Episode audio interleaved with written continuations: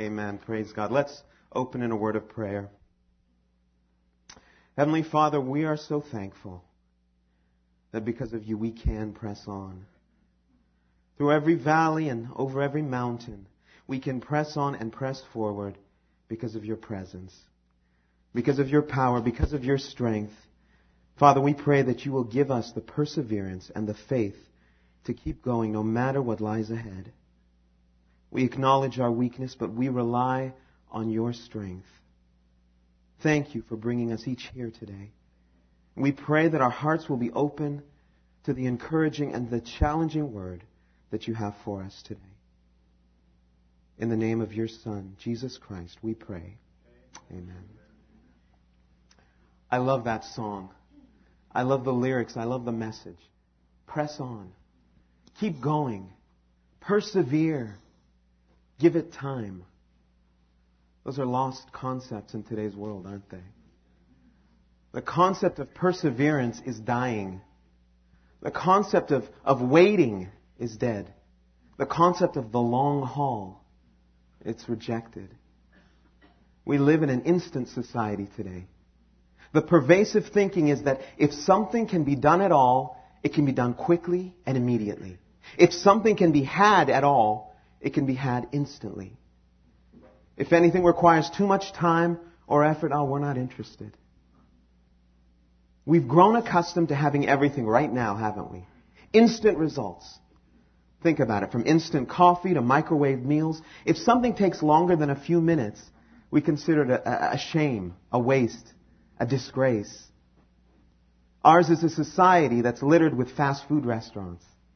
And not just fast food restaurants, drive-through fast food restaurants. Because of course it takes too much time to, to park our cars and get out of them. Bank tellers, oh, they've been replaced by 24 hour automatic teller machines so that we can have access to our money immediately, any time of the day or night. Sending a letter through the postal service, a rarity. That's been long replaced by sending faxes. But even those few minutes, just, ah, that took too long. So faxes have been replaced by what? Email. Emails though are quickly being replaced by text messages and instant messages. The newspaper, oh, that's been replaced by the internet. We want our news delivered to us when we want it, not when it arrives at our door. Today, we, we can't seem to wait until we can afford something, right? We, we just whip out a credit card, and there you have it. Instant plastic money that allows us to live way beyond our means and obtain things that we would normally have to wait for. We expect everything right now.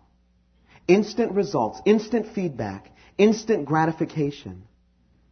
If anything requires a bit of work or waiting or patience or energy or effort, we move on. We move on to something that can be had immediately. Our minds have become conditioned by television on demand and emails delivered immediately to our Blackberries by always on blazing fast internet connections giving us information at our fingertips. This quest for the instant has invaded every part of our lives the physical, the emotional, and the spiritual. In, in, such a short attention span society, it's not hard to get a person interested in the message of the gospel but it's almost impossible to sustain that interest. Millions of people all over the world make decisions for Christ every day, but the attrition rate is staggering. Eugene Peterson, he's the translator of a book called The Message. He says, Many claim to have been born again, but the evidence for mature Christian discipleship is slim. In our kind of culture, even news about God can be sold if it is packaged freshly. But when it loses its novelty, it goes on the garbage heap. There is a great market for religious experience in our world, but there is little enthusiasm for the patient acquisition of virtue. Little inclination to sign up for a long apprenticeship in what earlier generations of Christians called holiness. You see, sadly, Christianity has been captured by the tourist mindset. Think about it. What is a tourist? They're people just casually visiting when it's convenient. A tourist is someone who makes a comfortable visit to a destination in hopes of an experience to, to tickle their senses. A tourist visits, but always returns to where they live. They want to experience the high points. They want to see what their vacation destination has to offer. What it can do for them. But, but in the end, they always return unchanged. So sadly, that summarizes a vast majority of self-labeled Christians today. An alarming majority. They're not truly followers of Christ. They're seekers of the, of the next thrill. Seekers of the next big experience. They're not seekers or followers of Christianity. They're, they're trying Christianity out. See how it fits. Christianity on trial basis. If it doesn't produce instant results, instant blessings, instant answers, instant fixes, they move on. Not interested. Friend, the Christian life isn't, isn't an experiment. It isn't something you try on to see if it fits. It isn't an intellectual exercise or knowledge quest for the sake of learning. There are no shortcuts, no abridged versions. There's no quick results. There's no such thing as Christianity light. Look, I'm neither a fan of, of philosophy nor of philosophers. Their lives always seem so, so pointless and, and tragic. But in his tragic life, I think Friedrich Nietzsche, he got one thing right. He said in his work, Beyond Good and Evil, he said, the essential thing in heaven and earth is that there should be long obedience in the same direction. There thereby results, and has always resulted in the long run, something which has made life worth living. A long obedience in the same direction. Consistent obedience to God. Think about that. That's what defines the Christian walk, doesn't it? That's what defines a godly walk.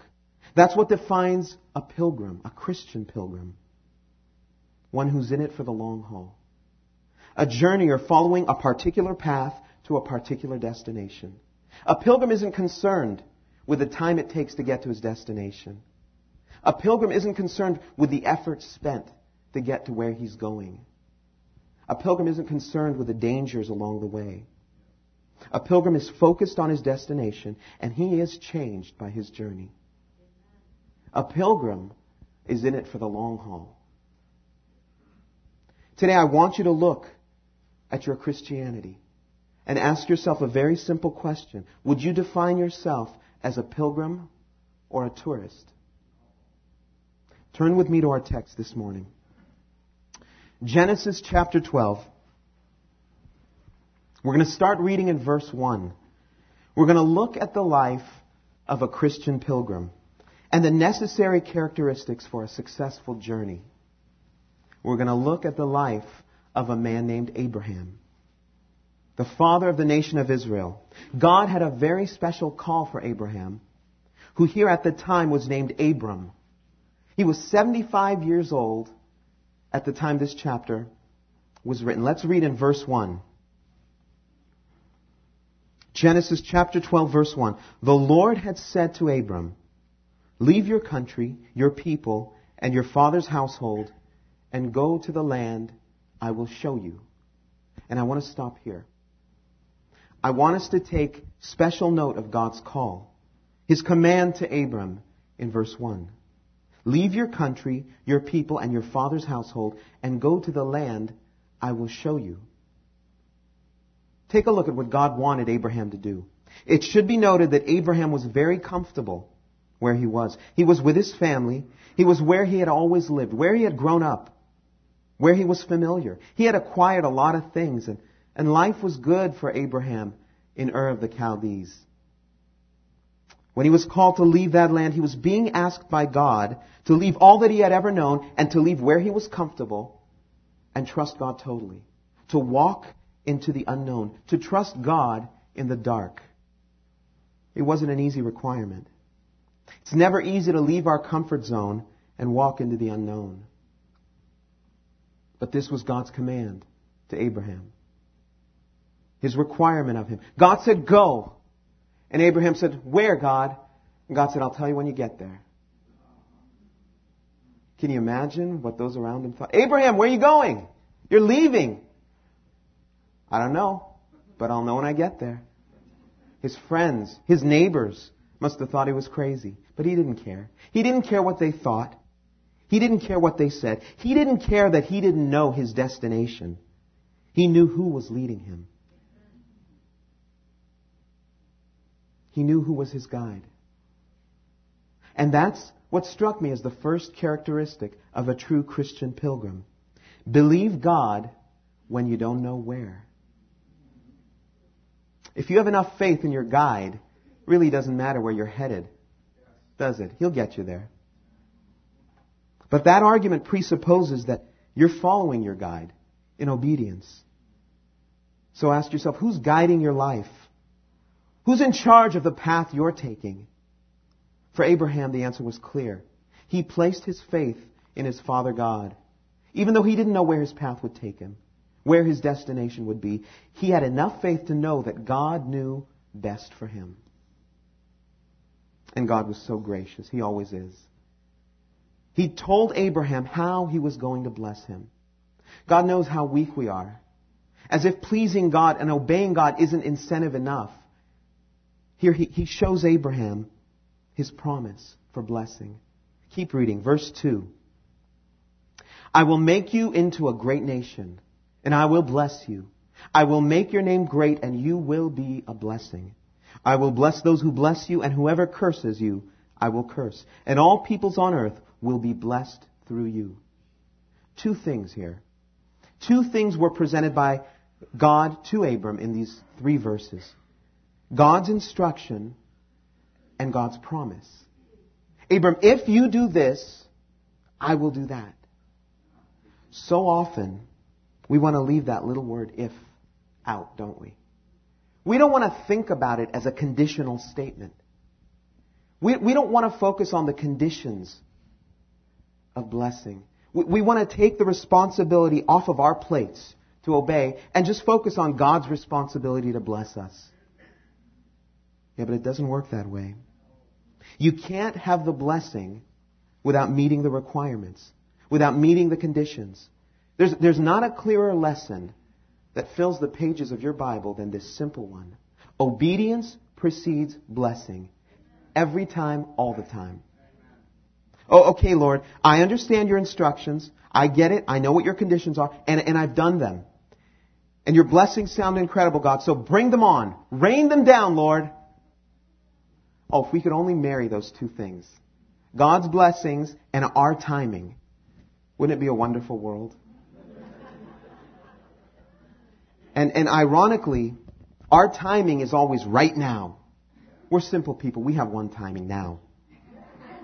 We want everything right now. But it doesn't work that way.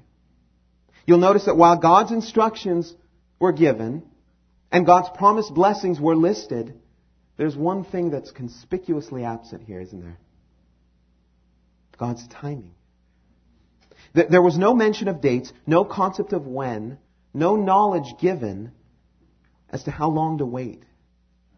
God never discloses to us his timeline for his answers, for his blessings, for his work.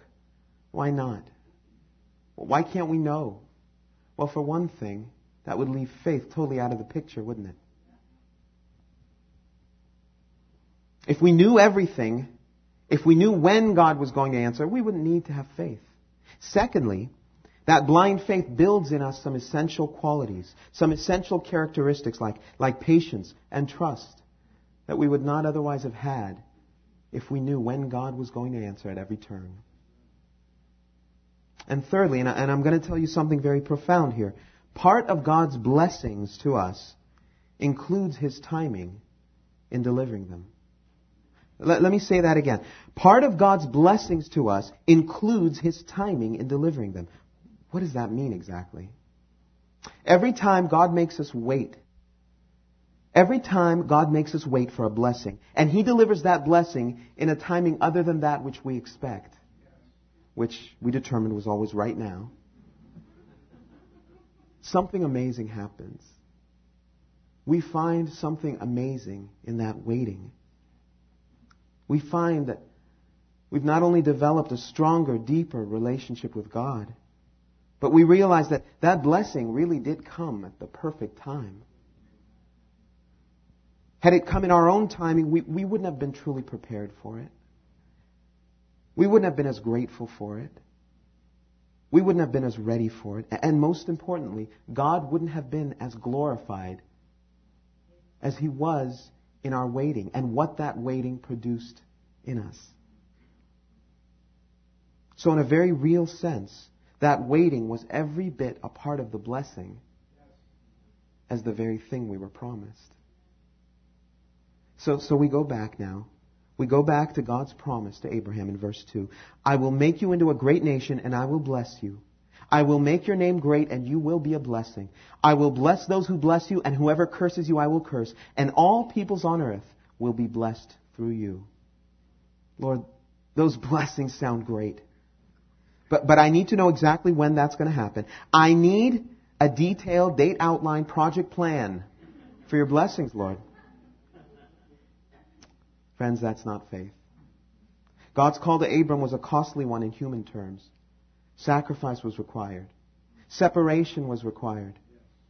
Blind faith was required. Patience was required. But Abram's faith, his response, tells of a true Christian pilgrim. He exemplifies the second characteristic of a true Christian pilgrim. Believe God when you don't know when. Let's keep reading. This is faith. Verse 4. So Abram left as the Lord had told him, and Lot went with him. Abram was 75 years old when he set out from Haran. He took his wife Sarai, his nephew Lot, all the possessions they had accumulated, and the people they had acquired in Haran, and they set out for the land of Canaan, and they arrived there. What an example of an unconditional trust in God. No argument, no pouting, no complaining, no trying to convince God, no making deals with God, just simple faith. Lord, I don't know how long it's going to take. Lord, I don't know what your timeline looks like. I'll be honest, I wish I did. I wish I did know, but, but I don't. But that's okay.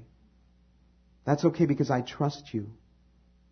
Believe God when you don't know where He's leading you and believe God when you don't know when you're going to get there. We now move to the second stage of Abraham's life. They're now in Canaan. So flip forward a few pages to Genesis chapter 15.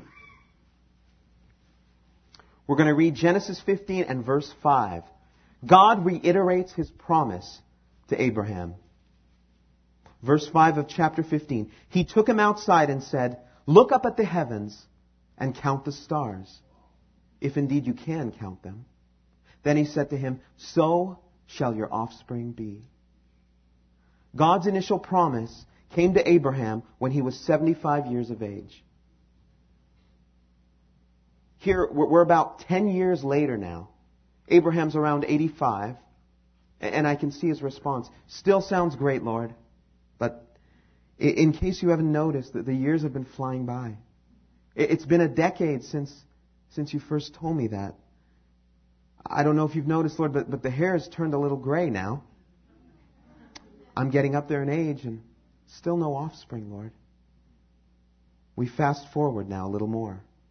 24 years after God's initial promise, Abraham is now 99 years old. Sarah, his wife, is 90. Sarah still has borne no children. 13 years prior to this, Abraham tried to help God along in his plan. He obtains permission from his wife to have a child with his handmaiden Hagar. Hagar bears a son. His name is called Ishmael. Hagar and her son end up being banished. Ishmael later becomes the father of the nation of Islam, which to this day is still a thorn in the side of the nation of Israel. Mortal enemies. The whole plan becomes a mess. And Abraham is left regretting the fact that he tried to interfere in God's master plan. Sorry I tried to help, God. Friends, God doesn't need our help. God doesn't abide by our timeline. God doesn't need our suggestions or our solutions. God knows what He's doing. He has a plan. Leave the planning to Him. Leave the obeying to us. Leave the trusting to us. Leave the waiting to us. So now we find 99 year old Abraham and 90 year old Sarah being visited by the Lord. Turn to Genesis chapter 18, a few pages more. The Lord appeared to Abraham at the entrance of his tent. Verse 9, Genesis chapter 18, verse 9. Where's your wife Sarah? They asked him. There in the tent, he said. Then the Lord said, I will surely return to you about this time next year, and Sarah, your wife, will have a son. Now Sarah was listening at the entrance to the tent, which was behind him. Abraham and Sarah were already old and well advanced in years, and Sarah was past the age of childbearing. So Sarah laughed to herself as she thought, After I'm worn out and my master is old, will I now have this pleasure? Then the Lord said to Abraham, Why did Sarah laugh and say, Will I really have a child now that I am old? Is anything too hard for the Lord? I will return to you at the appointed time next year, and Sarah will have a son. Sarah was afraid, so she lied and said, I didn't laugh, but he said, Yeah, you did. Lord, we're, we're past the childbearing age. We're, we're old, Lord. How exactly are we going to have a son? How exactly are you going to come through on your promise here? I love the Lord's answer in verse 14. Is there anything too hard for the Lord? I love that the Lord gets Abraham and, and Sarah to a point where it's physically impossible to have children. He loves taking us to that place called impossible. And then, then he loves to make it happen just because he can. Don't bother with the how is God going to do this question. He created the world in six days. He parted the Red Sea in an instant. Is there anything he can't do? No. And Abraham, he still believed. He exemplified the third characteristic of a true Christian pilgrim. Believe God when you don't know how. How are you going to do it, Lord? Lord, you promised, I will make thee a blessing, and I will make of thee a great nation. Lord, you told me my offspring will be as many as the stars in the heavens, as many as the stars in the sky. But Lord, I'm 99 years old now. My wife is 90. We have no children. How exactly are you going to do this? Abraham's faith responded with this You know what? I don't need to know how, Lord. I don't want to know how. All I know is that you promised, and I believe it. And that's all I need to know. My faith isn't in what I think can be done and how I think it can be accomplished. My faith isn't in the scientifically proven, the physically possible, the pragmatically demonstrated. My faith isn't in what my mind says can be done. My faith is in you, Lord. And when everything around me says it can't be done, and when I find myself in that lonely place called impossible, that's the circumstance in which you specialize. That's the point at which my eyes and my mind can see no further, and my faith takes over and looks up to you. My faith looks up to the God of the impossible. Luke 137 says, For nothing is impossible with God. There is nothing our God cannot do. God can bring life out of death. He can bring pleasure and purpose out of pain. He can bring healing and wholeness out of our sin. He can bring forth children from a 90 year old womb. The Christian pilgrim doesn't lose faith because he can't figure out how God is going to answer.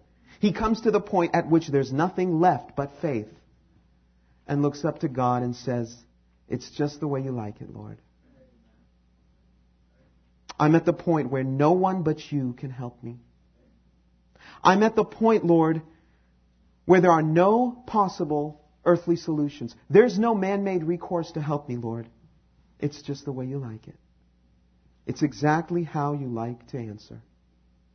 Genesis chapter 21 now. Verse 1. Now the Lord was gracious to Sarah as he had said. And the Lord did for Sarah what he had promised. Sarah became pregnant and bore a son to Abraham in his old age, at the very time God had promised him. I love that. God's promise kept. God's faithful answer. Does he reward our faith? Always. Does he keep his word? Every time. Praise God for his faithfulness. Believe God when you don't know where he's leading you. Believe God when you don't know when you're going to get there. And believe God when you don't know how he's going to answer. We forward a few years later now to Genesis chapter 22. We look at the third stage of Abraham's pilgrimage, his journey. Abraham and Sarah, they now have a son, and their son Isaac is a young boy now. He's the apple of his father's eye. In verse 1, chapter 22, verse 1, sometime later, God tested Abraham. He said to him, Abraham, here I am, he said.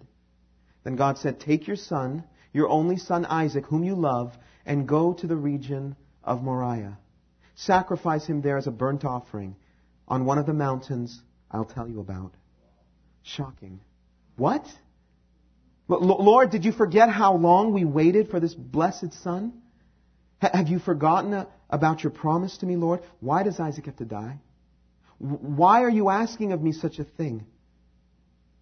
We come to our fourth characteristic of a Christian pilgrim. Believe God when you don't know why. It strikes me as amazing that in his response to God's request, Abraham never asks why. He trusts God implicitly. So keep reading. Verse 3. Early the next morning, Abraham got up and saddled his donkey. He took with him two of his servants and his son Isaac. When he had cut enough wood for the burnt offering, he set out for the place God had told him about. On the third day, Abraham looked up and saw the place in the distance. He said to his servants, Stay here with the donkey while, while I and the boy go over there. We will worship and then we will come back to you. Abraham took the wood for the burnt offering and, and he placed it on his son Isaac. And he himself carried the, the fire and the knife. As the two of them went on together, Isaac spoke up and, and said to his father Abraham, Father. Yes, my son, Abraham replied. The, the fire and the wood are here, but where's the lamb for the burnt offering? Abraham answered, God himself will provide the lamb for the burnt offering my son. And the two of them went on together. When they reached the place God had told them about, Abraham built an altar there and arranged the wood on it. He bound his son Isaac and laid him on the altar on top of the wood. Stop here. Th- this is the son for whom Abraham had waited 24 years. I can see him now, Abraham, as, as he lays the wood on the altar, and as he binds his son and he lays him there.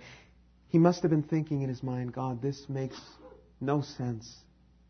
You promised me this son and, and that the world will be blessed by him, and, and now you want him back? Let me tell you what this teaches us. It teaches us that obedience to God is to be done even if it makes no sense. It doesn't make any difference if we don't know, or if we do know, why God wants us to do something. He does, and that's enough. That's what obedience is, my friend. Obedience doesn't include explicit knowledge of the reason why we're asked to obey. That's the walk of a pilgrim. That's the faith of a pilgrim. That's the obedience of a true Christian pilgrim. Let's keep reading in verse 10. Then he reached out his hand and took the knife to slay his son. But the angel of the Lord called out to him from heaven, Abraham, Abraham! Here I am, he replied. Do not lay a hand on the boy he said. Do not do anything to him. Now I know that you fear God because you have not withheld from me your son, your only son. Abraham looked up and there in the thicket he saw a ram caught by its horns. He went over and took the ram and sacrificed it as a burnt offering instead of his son. And so Abraham called the place, the Lord will provide. And to this day it is said, on the mountain of the Lord it will be provided. The angel of the Lord called to Abraham from heaven a second time and said, I swear by myself, declares the Lord, that because you have done this and have not withheld your son, your only son, I will surely bless you and make your descendants as numerous as the stars in the sky and as the sand on the seashore. Your descendants will take possession of the cities of their enemies, and through your offspring all nations on earth will be blessed because you have obeyed me. The Lord had no intention of taking Isaac's life. He, he didn't want Abraham to sacrifice him. He wanted to test Abraham's faith. Will you make that sacrifice for me, Abraham? And Abraham passed with flying colors. Abraham, will you trust me when you don't understand why?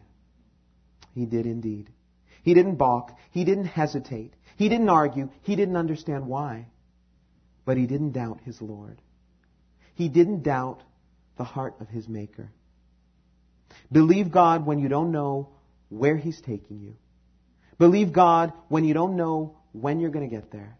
Believe God when you don't know how He's going to do it, how He's going to come through. And believe God when you don't know why He's asking it of you. Abraham's road wasn't an easy one. Along the way, he faced much peril, much difficulty, many dangers, much discouragement, many tests of faith along the way. His story is amazing. But he pressed on. And that's the most amazing part. He continued his long obedience in the same direction. And was God true to his word? Did God keep his promise? Absolutely. Abraham and his family prospered. His son Isaac would end up having two sons of his own, Jacob and Esau. Jacob would wind up having 12 sons who would become leaders of the 12 tribes of a nation called Israel. His lineage would lead to the promised Messiah, Jesus Christ. And his descendants would, throughout history, even to this day, become innumerable. Or as we might say, as, as many as the stars in the sky. God's chosen nation. God's chosen people. It took an obedience for the long haul to realize the dream, though to receive the blessing, to inherit the gift. I don't have that kind of faith, you say. I'm not the kind of person that can trust in the dark, that can just go on blind faith without knowing all the answers. I'm not the kind of person that can go without knowing within what time frame we're talking about. I've got to know the exact hows and the whys and the whens. Friend, I'll tell you this with, with a sober truth. That's not faith. That's not true faith that says, I'm only going to trust as far as I can see. I'll only trust what I can figure out and deduce in my own mind. I'm only going to trust what makes sense to me. You're still living with the tourist mindset. You haven't jumped in. You haven't really dived into the Christian faith. You're sitting at the edge of the pool with your feet in the water, ready to pull them out anytime it gets too cold, too difficult, too scary, too demanding. Christianity requires a permanent commitment, not an experimental trial. You can't pick and choose what parts to obey and what parts to compromise on. It's not about improving your life or healing your heart. It's about giving you a brand new heart. It's not about reformation, friend. It's about redemption. There's some tragically sad news for you today if you're just a tourist of Christianity. The Christian pilgrim, he's making his journey to his homeland, to an eternity in heaven. The tourist can never call it home. The tourist doesn't live there. If you haven't dived in, if you haven't truly thrown your heart's door wide open and, and invited Jesus Christ in, if you haven't genuinely accepted that invitation and made that commitment to Him wholesale, then in eternity, you're going to hear those hauntingly tragic words in Matthew 7:23, "Depart from me. I never knew you." There won't be a more tragic story than than yours that day. The tourist who was just visiting Christianity but never moved in. Friend, it's not too late to reverse that course. It's not too late to make that transition from visitor to resident. From tourist to pilgrim. Open your heart to Christ today. Receive Him. Genuinely accept His free gift of salvation and receive Him in as your Savior. He will forgive your sins. He will erase your past. He will heal your hurts. And He will give you a brand new heart, a fresh start, and a home in heaven with Him for all eternity. And I wish I could tell you that you'll never have another problem again. Your days will be filled with, with nothing but laughter and all your roads paved with roses. I can't tell you that. The Christian life is a pilgrimage. It's a journey. There will be lots of, of good times and laughter, but, but there will be difficulties. There will be dangers. There will be discouragements along the way. The difference is in every situation, in every circumstance, you won't walk alone. You will hold on to the hand of the one who guides your steps and watches over you. And despite every outer circumstance you face, in the quiet of your soul, you'll have peace. Something you've never really, truly experienced before. You'll be at rest knowing that you don't have to struggle any longer. God is now in control of your life. He steers your ship. He directs your course. And Christ has secured for you a home in heaven for all eternity that no one can take away. That's peace. Are you here today as, as that Christian pilgrim, traveling on? You may be weary, you may be worn and weak, but press on. You may not understand what God is doing, how He's working in your life, or even where He's leading you. But just like Abraham did, just like we read, trust Him. Press on with confidence, knowing that you're in His will and you're in His way, for there's no better place to be. He knows what He's doing. We may not understand it now, but He sees what we can't. He knows far better than we do what's best for us. Trust Him with every part of your life and press on. In the hardship of the day, in the still of the night, in the midst of trial and testing and tribulation, press on. He is faithful and He's always true to His word. Press on. And one day, dear pilgrim, you'll arrive. You'll be home.